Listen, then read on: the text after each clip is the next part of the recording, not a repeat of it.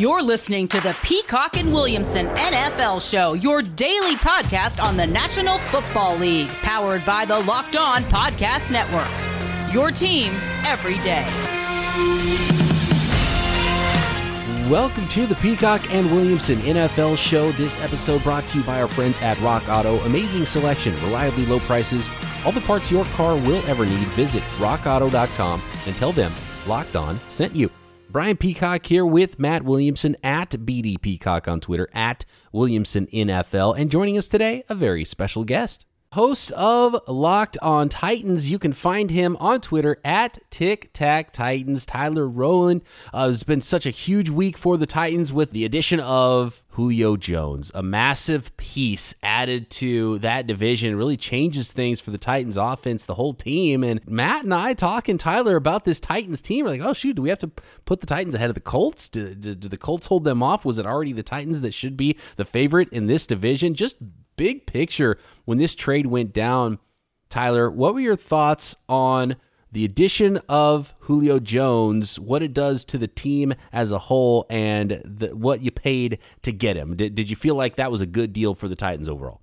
Yeah, overall, I mean, if we're going to paint with a broad brush, I think absolutely is a great deal for the Titans, not only based on what they had to give up to get him, but the positional need at the moment in time prior to the trade. The Titans, you could argue, had maybe one of the worst group of pass catchers in the NFL, definitely in the bottom tier. So the need combined with giving up essentially a, a, a, second round pick for Julio Jones, along with people talk about his contract at his age, but with what, what we're expected to see with the cap in the next two years, I don't think that Julio Jones is $11.5 million in 22 and 23 is, is too astronomical of a price to pay, especially when some Titans fans wanted Corey Davis back. I don't see how you could uh, argue that, you know, Julio Jones at 11.5 million the next two years is too much if you were on that train. But other than that, you take a look at all of the resources that they allocated to the defensive side of the ball. You get Denico Autry, you get Bud Dupree, you get Janoris Jenkins, you draft Caleb Farley, you draft Elijah Molden, Monty Rice. I mean, they put a ton of their capital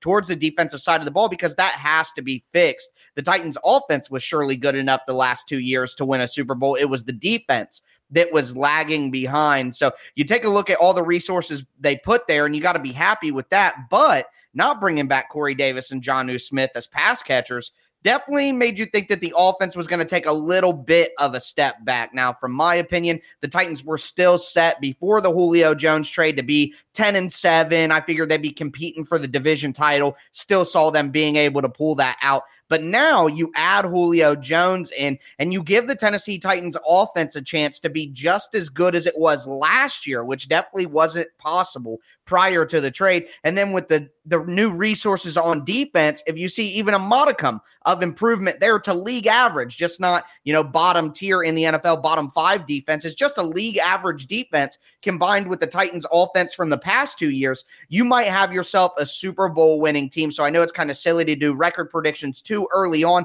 but I think it gave the Titans a chance to go from around 10 and 7 to 12 and 5, host a playoff game, and then potentially win a Super Bowl. I think this does move them over the cliff, I guess, of before I didn't think they had a real shot at a Super Bowl. Now I think that they do.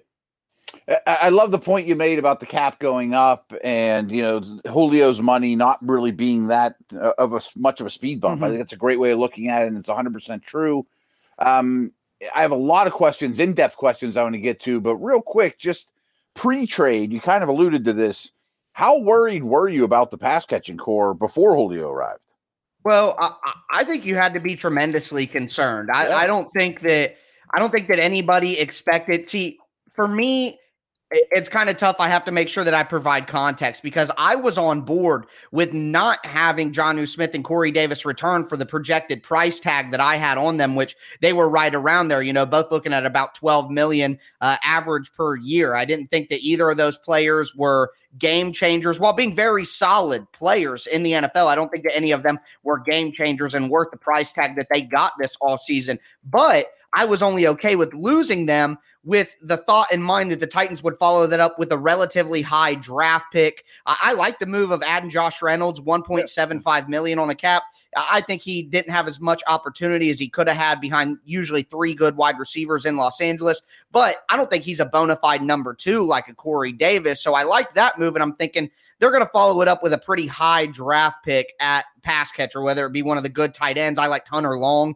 from Boston, Boston College, who could have been a, a good fit. Dyami Brown. You know, I wasn't expecting too much. I thought going out and get one of the top flight guys, even in the second round. But in the draft, you saw, I believe it was pick 81, 82, and 83 three picks right in front of the Titans at 85. You saw Hunter Long, Tommy Tremble, and Dyami Brown go off the board. And I think the Titans got caught flat footed there, thinking they would get one of those three guys, and they didn't. And they scrambled. They dr- traded three picks, move up for Dez Fitzpatrick. You have Dez Fitzpatrick in the fourth round. And then Josh Reynolds, I don't think that that fills the gap of losing Corey Davis and losing Jonnu Smith. You add in behind AJ Brown and Josh Reynolds, Cam Batson, Nick Westbrook-Ikhine, Marcus Johnson, Chester Rogers, maybe a Mason Kinsey as an undrafted free agent from last year. Do you guys know who any of these people are? Maybe you guys because you're so tapped in.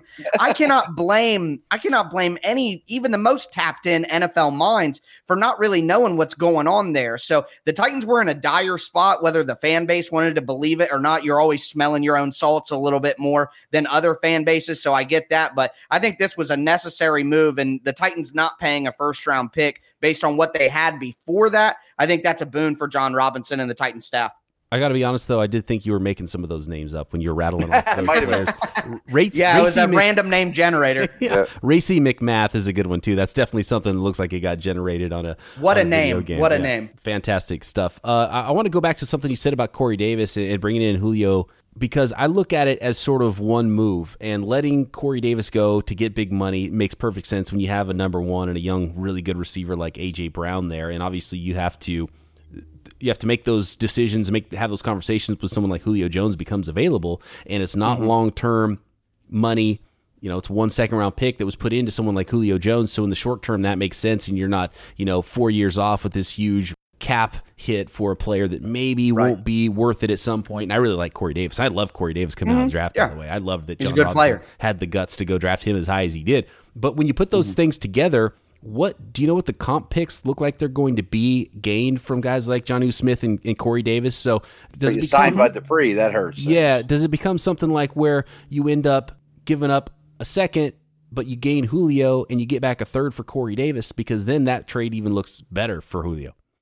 Yeah, I mean, that's up in the air right now. And, and, I will default. You see a lot of guys on Twitter, on social media, who do a great job of kind of going through the comp pick machinations to see what they would be. I've seen two different versions. There's one that I'm leaning towards that I think is more realistic, where it has the Titans getting a fourth round pick and ultimately being rewarded for the Jonnu Smith contract. You're going to see one of Jonnu Smith and Corey Davis canceled out by Bud Dupree. You're going to see, um, Denico Autry hit the Titans as well. But the Titans also lost Desmond King at cornerback to the Houston Texans for 3.5 million. And they also, this was a surprise to me, lost Daquan Jones to the Carolina Panthers for $4 million.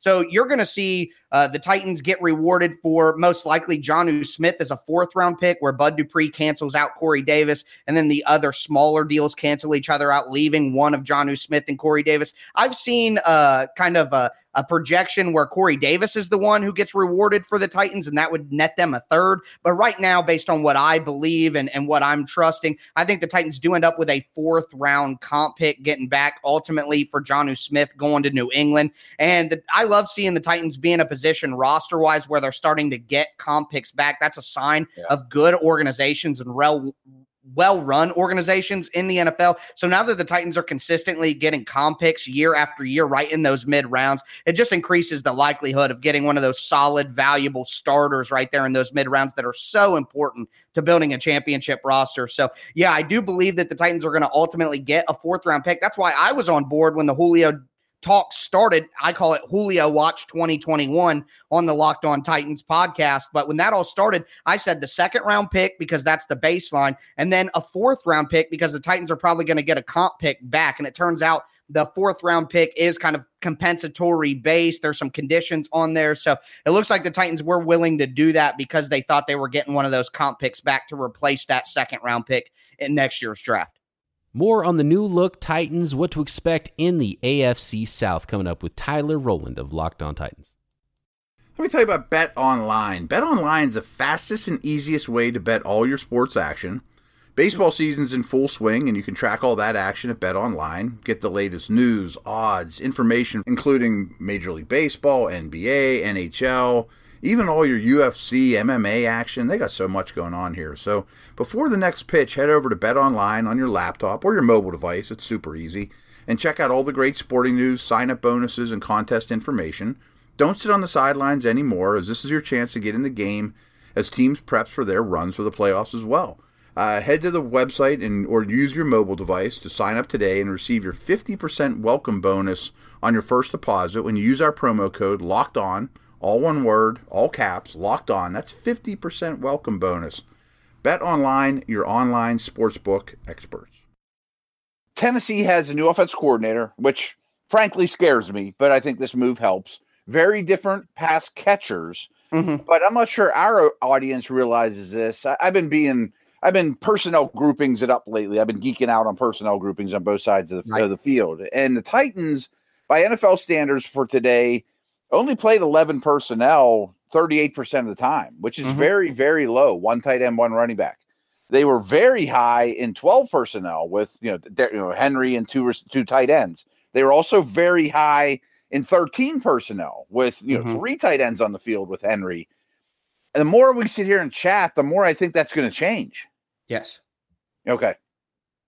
Yeah, I absolutely think that it has to change. And that's something that I've actually been talking about uh, on my Thursday show. I kind of did a deep dive statistically and schematically into the addition of Julio Jones. And uh, it's a combination. One, you look at the Titans personnel and how that's going to change, how their personnel groupings out on the field look. And then you also look at Todd Downing, the new offensive coordinator, as you mentioned. mentioned. He's obviously different than Arthur Smith. Now, he would be foolish to go away from the foundation that first Matt LaFleur and then Arthur Smith built in terms of the outside zone scheme team. I think he's going to keep that. But uh, where I think he can find a way to make things work personnel wise. One thing that I noticed just, you know, watching film throughout the all season, just, you know, the things us football nerds like to do. Uh, I really liked how Sean McVay in Los Angeles utilizes 11 personnel, but creates 12 personnel looks. Uh, you guys have an advanced football audience. So, of course, you know, 12 personnel, two tight ends, um, you look at 11 personnel, three wide receivers. But what they were doing is they were using Cooper Kupp because he's physical. He's willing to dig his nose in there and block in the zone scheme.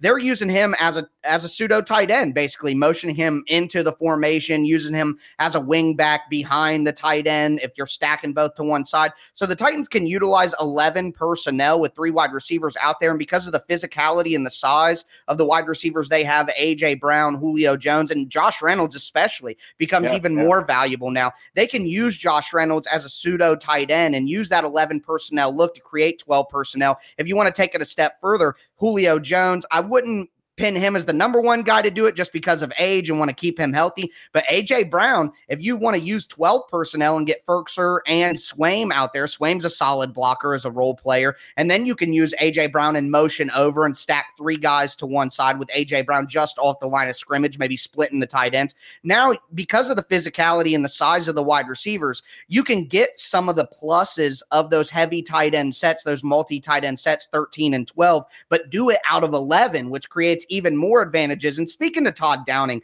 I'm excited for what he could add. I know that there were some struggles during his 2017 season with Oakland, but they had one of the most efficient RPO passing games in the NFL that year based on yards per attempt in the RPO. Uh, they also were great at creating matchups. They would isolate tight ends to one side of the formation. And while the Titans don't really have a tight end that I would want to isolate over and over, Firkser's good over the middle of the field, but he's not that kind of guy. You can create isolated matchups for AJ Brown and Julio Jones the same as you would with a tight end. So I think that I'm excited for what Todd Downing can add. As long as he keeps the foundation of what Arthur Smith has, he can utilize the physicality of the wide receivers to mirror some of those personnel groupings while using 11, and then also add in some of the wrinkles that he showed during his time in Oakland when he was kind of early on in that RPO game. And that can add new wrinkles to the Titans offense. And they have the run game, they have the play action pass. That's the change up in fastball. We need to add the slider for when teams pressure the line of scrimmage, bring those zero blitzes and make you win one on one create more screen game, create more RPO game. So Todd Downing, I think, can take this Titans offense to the next level, utilizing some of the things that you were bringing up.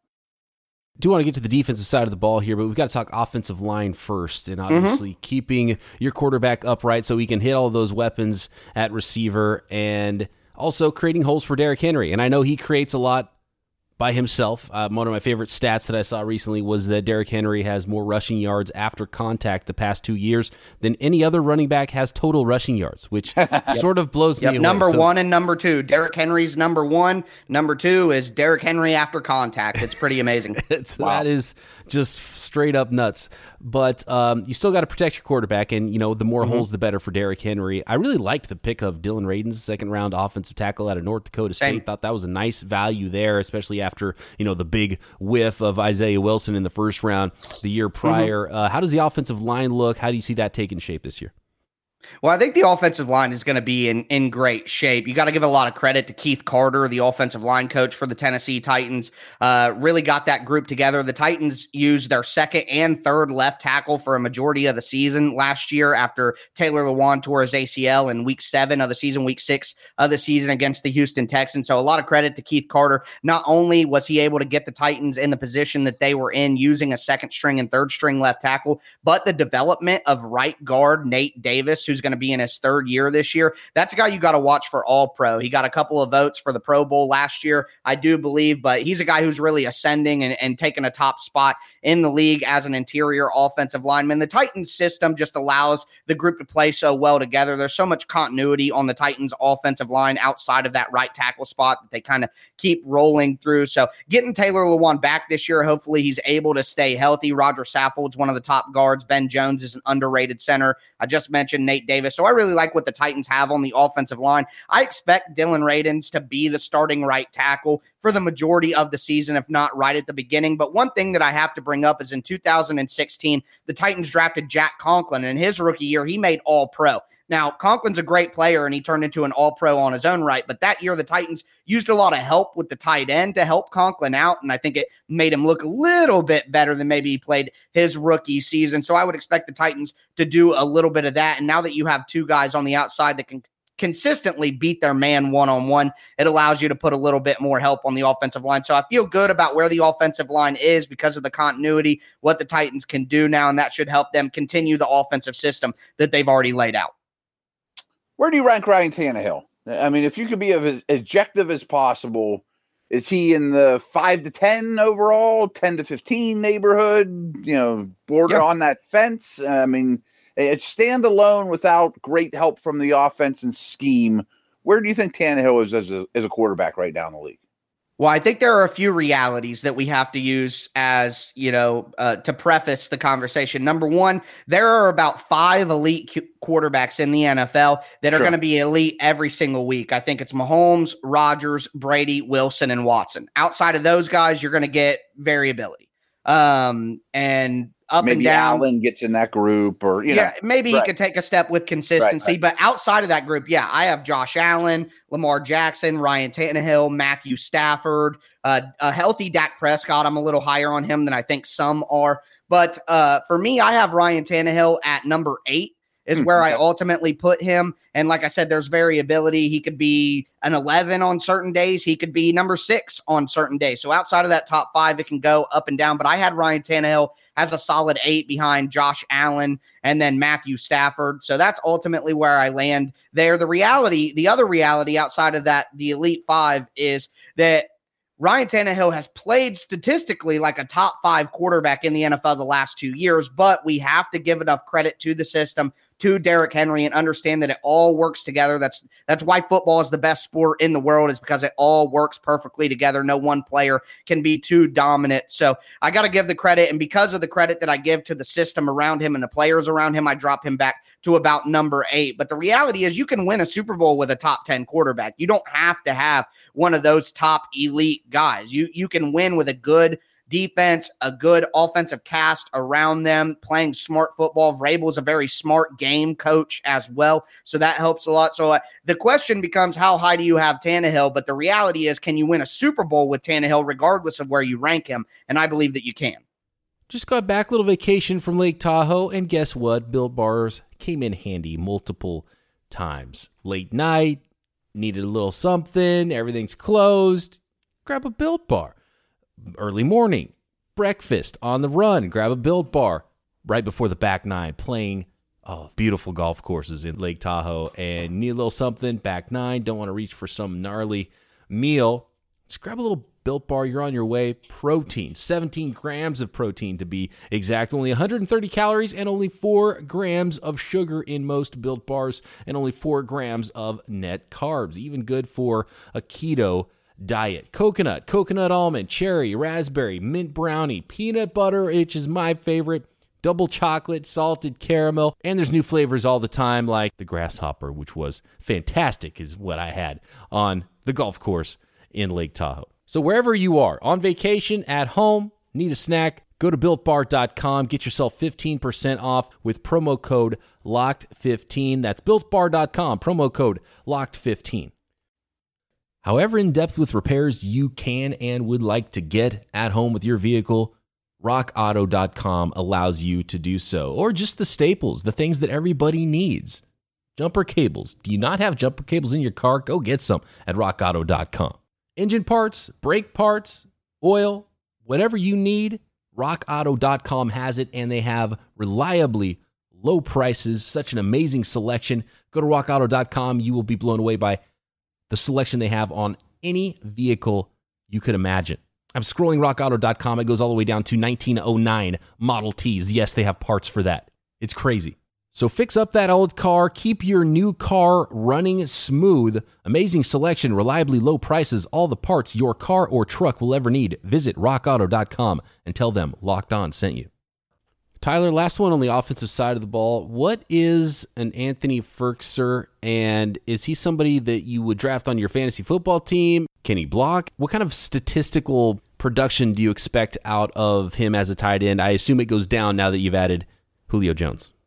Well, the the expectation of what I would I guess the expectation of the production is going to go down, yes, but I do think that it will be an increase on what we've seen from Anthony Firkser in previous years, at least. Last year, he had 39 catches for 387 yards and a touchdown. I expect that to go around 500 yards, probably about 45 catches, a couple extra touchdowns. I think he'll get targeted in the red zone, but Here's the reality with Anthony Firkser. He's not going to be able to be out there and consistently block for you against outside linebackers, against defensive ends in the NFL. He's just not. In my opinion, he's more of a glorified slot wide receiver where he can beat linebackers and beat safeties over the middle and get open, intelligent players, sit in the holes of the zone, things like that. So that is probably the last big question I have about the Titans roster right now is the tight end position. Now he's going to be flanked and his battery man is going to be Jeff Geoff Swaim. He's more of your traditional inline tight end, big bodied, will block, can do a little bit. But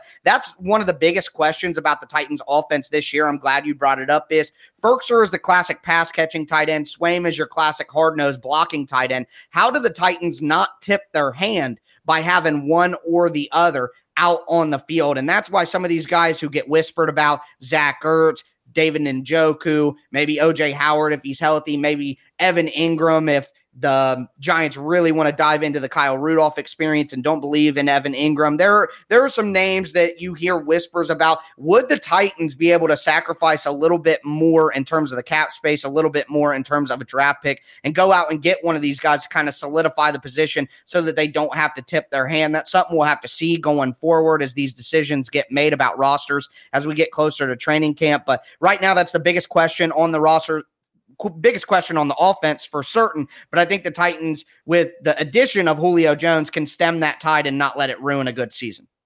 Yeah, Brian mentioned the defense, and I've been saying this really since free agency started. We all know the Titans were a bad pass rushing team last year, mm-hmm. but it's pretty clear that they wanted to just totally overhaul the pass defense. Mm-hmm. Yeah, I think that it's obvious from the moves that were made. You you cut both your starting cornerbacks. I mean, three of the Titans' starting four secondary members were cut early yeah, right, on right. in the process. Adoree Jackson, Malcolm Butler, Kenny Vaccaro at safety, all of them cut. So that right there is an answer. They don't have to tell us what they thought of the secondary play last year. They don't have to tell us of what they thought about how the the resources. I say this all the time. I'm sure the people who listen to my show every day yeah, allocation of resources is really the big key to roster building. And for me, they showed us, hey, we need to put more resources up front. We need to get younger in the back end. And that's exactly what they did, handing off the starting safety role to Amani Hooker. I'm very high on Amani Hooker. I think he's going to do a great job for the Titans, played better than Kenny Vaccaro down the stretch. I like what they did at cornerback. You get a, so- it's obvious too that the Titans want to play more press man coverage. Janoris sure. Jenkins yeah. has been doing that in this league for a decade now. He's a pro. He's not a, a, stud anymore. He's not a pro bowler, but he's just a solid vet you can count on. Caleb Farley, if the back is right, could be a top 10 talent in the league. And Elijah Molden in the middle rounds, very intelligent player, going to do well in the slot to go along with Kristian Fulton from last year. So they got a lot younger in the secondary. And then Bud Dupree, Denico Autry up front. I like what they did on defense, but there has to be a big question about the coaching staff on defense and whether Mike Vrabel can even lead a competent defense. So my questions don't just stem to the roster, despite it's very obvious that Jon Robinson and Mike Vrabel thought the roster on defense was the problem last year and not the coaching. We're going to find out this year. I have more questions about uh, the cornerback position. One on Caleb sure. Farley, what your thoughts are there. If there's any indication on whether he will actually be ready to start the season and start training camp, is as that was the hope that he would be ready to go. And now you know his athleticism is not at all the thing that's in question with him as a prospect in the NFL, but also with Adoree Jackson. Can you go into a little bit more detail about what went on with Adoree Jackson? Uh, I know he had a little bit of a knee injury. It seems like he's too good of a player to just be released. That that was one of the the more surprising things that happened this offseason. You know, a younger player to be released like that that you would think would be entering his prime NFL career. So to just throw him out and then draft a player who's you know just as injured, if not more injured, in Caleb mm-hmm. Farley in the first round. What are your thoughts there on that that swap at cornerback? Well, I think here's one thing that you think about. It, it, I like what you did there. Let's make it a direct comparison. You have injury concerns about a player with elite athleticism at the position.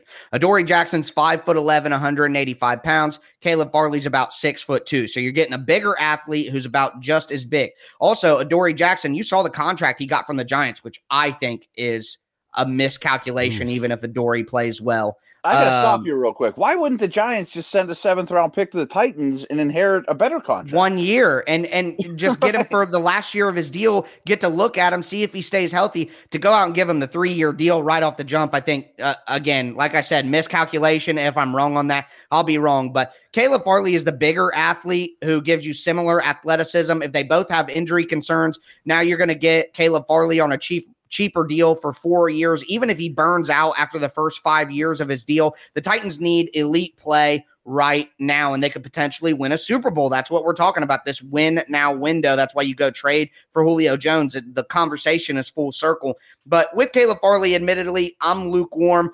Guys, not only in professional sports, but in your personal life. How many people do you know who used to have back issues? Right. Nobody. You know, you, you those don't go away. Back problems don't go away. It's how you manage them. So, can Caleb Farley play elite football at some point in time on his rookie contract so the deal is worth it? I don't know, but the Titans feel confident about it. It worked out when they took that risk with Jeffery Simmons.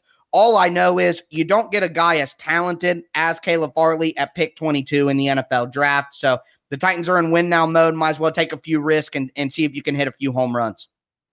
Tyler, that's fantastic stuff. I really appreciate you joining the show. Uh, would love to have you back on Peacock and Williamson sometime soon. I, I want to finish this up just with one quick one, and, and uh, mm-hmm. it can be a short answer, it can be a one word answer, it can be a, a long answer.